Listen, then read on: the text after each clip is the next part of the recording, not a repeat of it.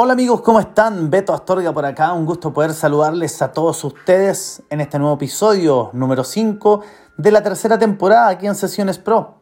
El día de hoy, el miedo es también impulso. El miedo, impulsor, un impulso. Impulso me lleva a una explosión, un destello, un movimiento de energía. Y eso es porque las emociones son impulsos que nos permiten a nosotros relacionarnos, tomar acción, son impulsores, son movilizadores de nosotros, nos ayudan a entendernos, comprendernos para relacionarnos con el mundo de una forma en la que podamos tomar acción y concretar cosas, podamos avanzar hacia la supervivencia. Y el miedo nos ha mantenido vivos como especies. Eso es muy, muy relevante. Partamos porque hay que comprender un paradigma, una configuración que es la siguiente. El miedo no es ni bueno ni malo, es una emoción. Y como todas las emociones, no son ni malas ni buenas, son, están, las sentimos, las sabemos reconocer, las reconocemos en nosotros, en nuestro cuerpo, la reconocemos en nuestro entorno, en los demás, la podemos percibir porque la entendemos, entendemos algo como el miedo. Entonces la primera pregunta que se me ocurre realizarte y proponerte es, ¿Cómo te relacionas con el miedo tú?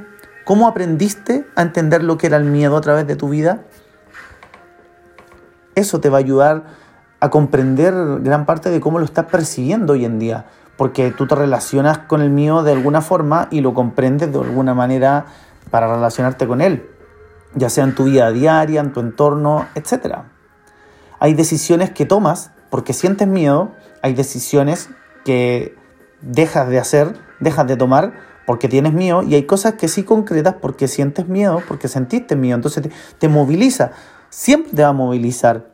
Cuando tú quieres que no, que no, no, no estoy avanzando, el decidir no avanzar también es avanzar de algún modo, porque ya tomaste una decisión, por lo tanto, diste un paso hacia adelante.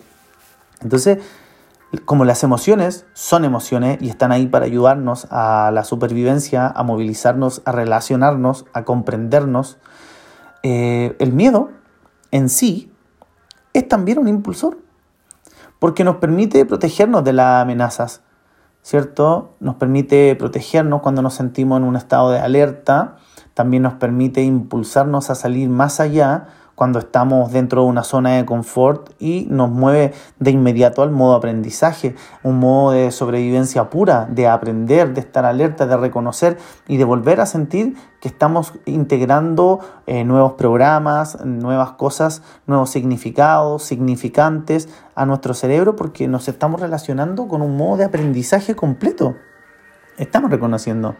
Entonces, bueno, hablemos de amenazas. ¿Qué es realmente una amenaza? ¿Por qué realmente estoy en alerta? ¿Qué estoy percibiendo en este escenario? ¿Cómo percibo aquella situación, aquella persona, aquello que me está eh, conectando con el miedo? Una vez que hemos eh, resuelto esta, esta pregunta que les planteé de cómo nos relacionamos nosotros con el miedo desde que éramos pequeños, cómo nos hemos ido relacionando, eh, es eso, cómo nos relacionamos con lo, con, lo, que son amenazas, qué realmente es una amenaza y qué realmente no lo es. También hay que comprenderlo de manera racional y funcional para que a ti te sea ecológico y productivo y puedas desarrollarte y crecer como una persona íntegra. Es muy importante hacerlo.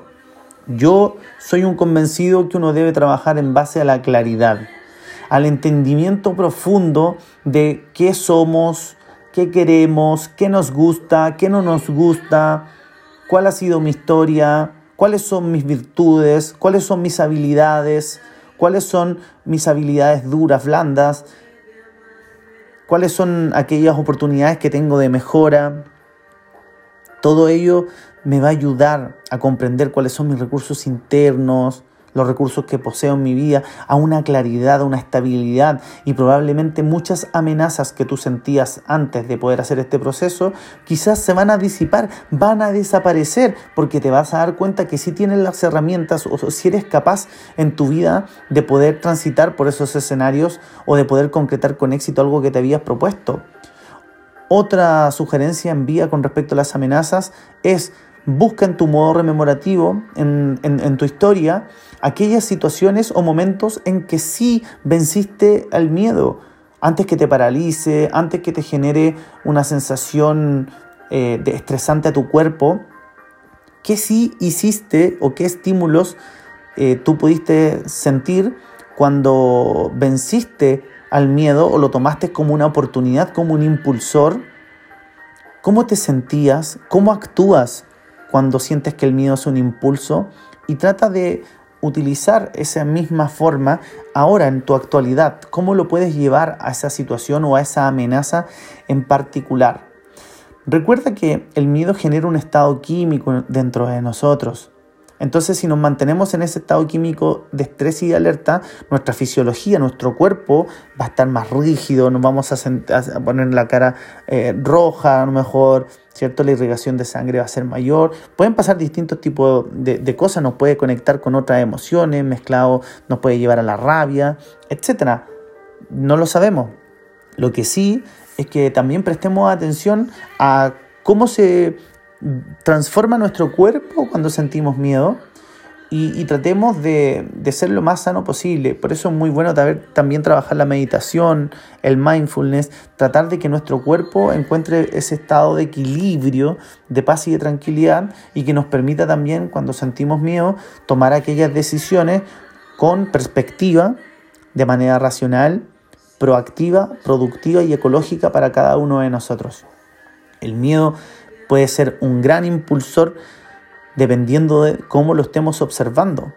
El miedo puede estar ahí como combustible para ti, para las cosas que quieras hacer, para las cosas que quieras lograr, pero depende en gran parte de ti y cómo te estás relacionando con él.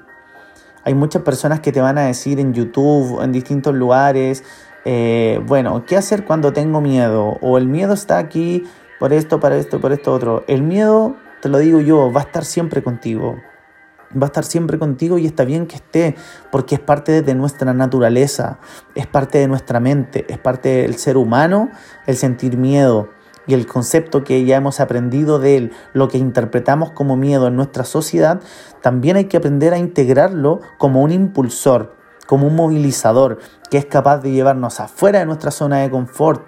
¿Qué ha pasado en tu vida cuando has salido de tu zona de confort? ¿Qué ha pasado cuando enfrentaste el miedo de tener que eh, viajar a algún lugar donde no te esperabas eh, que ibas a construir algo? ¿Qué, ¿Qué pasó cuando tuviste esa conversación que tanto postergaste? Una vez que ya pasó, ¿qué aprendizajes tomaste? ¿Cómo cambiaste la linterna una vez que lo hiciste? ¿Qué pasó una vez que avanzaste y te diste cuenta de que la situación estaba solamente en tu cabeza? Estaba en un estado completamente desordenado, desfragmentado o completamente bizarro. Simplemente en una situación mucho más sencilla, pero tú le hiciste gigante en tu cabeza. También presta la atención a eso, a tu historia. Sigues repitiendo los mismos patrones, sigues repitiendo los mismos caminos, sigues transitando por el mismo estado y te mantienes en un estado de miedo constante. Trata de poder observarte, eso te va a ayudar a poder buscar nuevas oportunidades, direcciones, soluciones para tu vida. Recuerda que el miedo te va a acompañar, pero depende de lo que quieras tú para tu vida. ¿Qué quieres? ¿Quieres mantenerte en lo mismo? ¿Estás buscando un cambio? ¿Estás buscando resolver situaciones? ¿Estás buscando poder consagrar, concretar? Lo que sea que tú quieras va a asociarte a distintas emociones a través del tiempo. Por lo tanto, te van a acompañar de alguna forma u otra. Las emociones no son emociones que se queden para siempre en un estado eh, con nosotros constante, sino que transitan, cambian, varían, etc. Y su intensidad también va a cambiar dependiendo de la claridad, de cómo nos relacionemos con, él, con, aquella emoción, perdón, y entendiendo si realmente en este caso eh, cómo nos relacionamos con cada una de las amenazas, de los entornos, de los escenarios y qué capacidad tenemos para reconocer de cómo hemos reconocido el miedo a través del tiempo. Te invito a que si quieres profundizar un poco más en este tema, revises eh, mi video en YouTube. Ahí también está el miedo es también impulso y lo puedes revisar en, en nuestro canal o puedes contactarme también si es que te gustaría profundizar ya más en el área también de las neurociencias, comprender desde qué nos pasa en nuestro cerebro, qué es lo que ocurre en nuestra interna, o también pueden ser otras temáticas, tú sabes que yo como coach encantado de poder aportarte. Así que eso, espero este episodio haya, sido un, un aporte hacia tu desarrollo personal. Como siempre te digo, ojalá que puedas compartir este episodio con quien tú creas le puede ser útil y por supuesto lo mismo en YouTube, que te suscriba a nuestro canal, apoyen nuestro trabajo. Eh, lo hacemos con mucho cariño y lo hacemos pensando siempre en aportar a la comunidad de forma gratuita, que puedan escuchar este podcast y puedan por supuesto tener eh, información e, eh, y perdón, educación de calidad, que es lo que más me interesa a mí en lo personal, poder transmitir a las personas. Así que quien quiera que esté al otro lado, te agradezco por haberme escuchado, me haces muy feliz el saber de que hay una persona más interesada en mejorar como ser humano para que tengamos un planeta mejor. Nos vemos en un próximo episodio.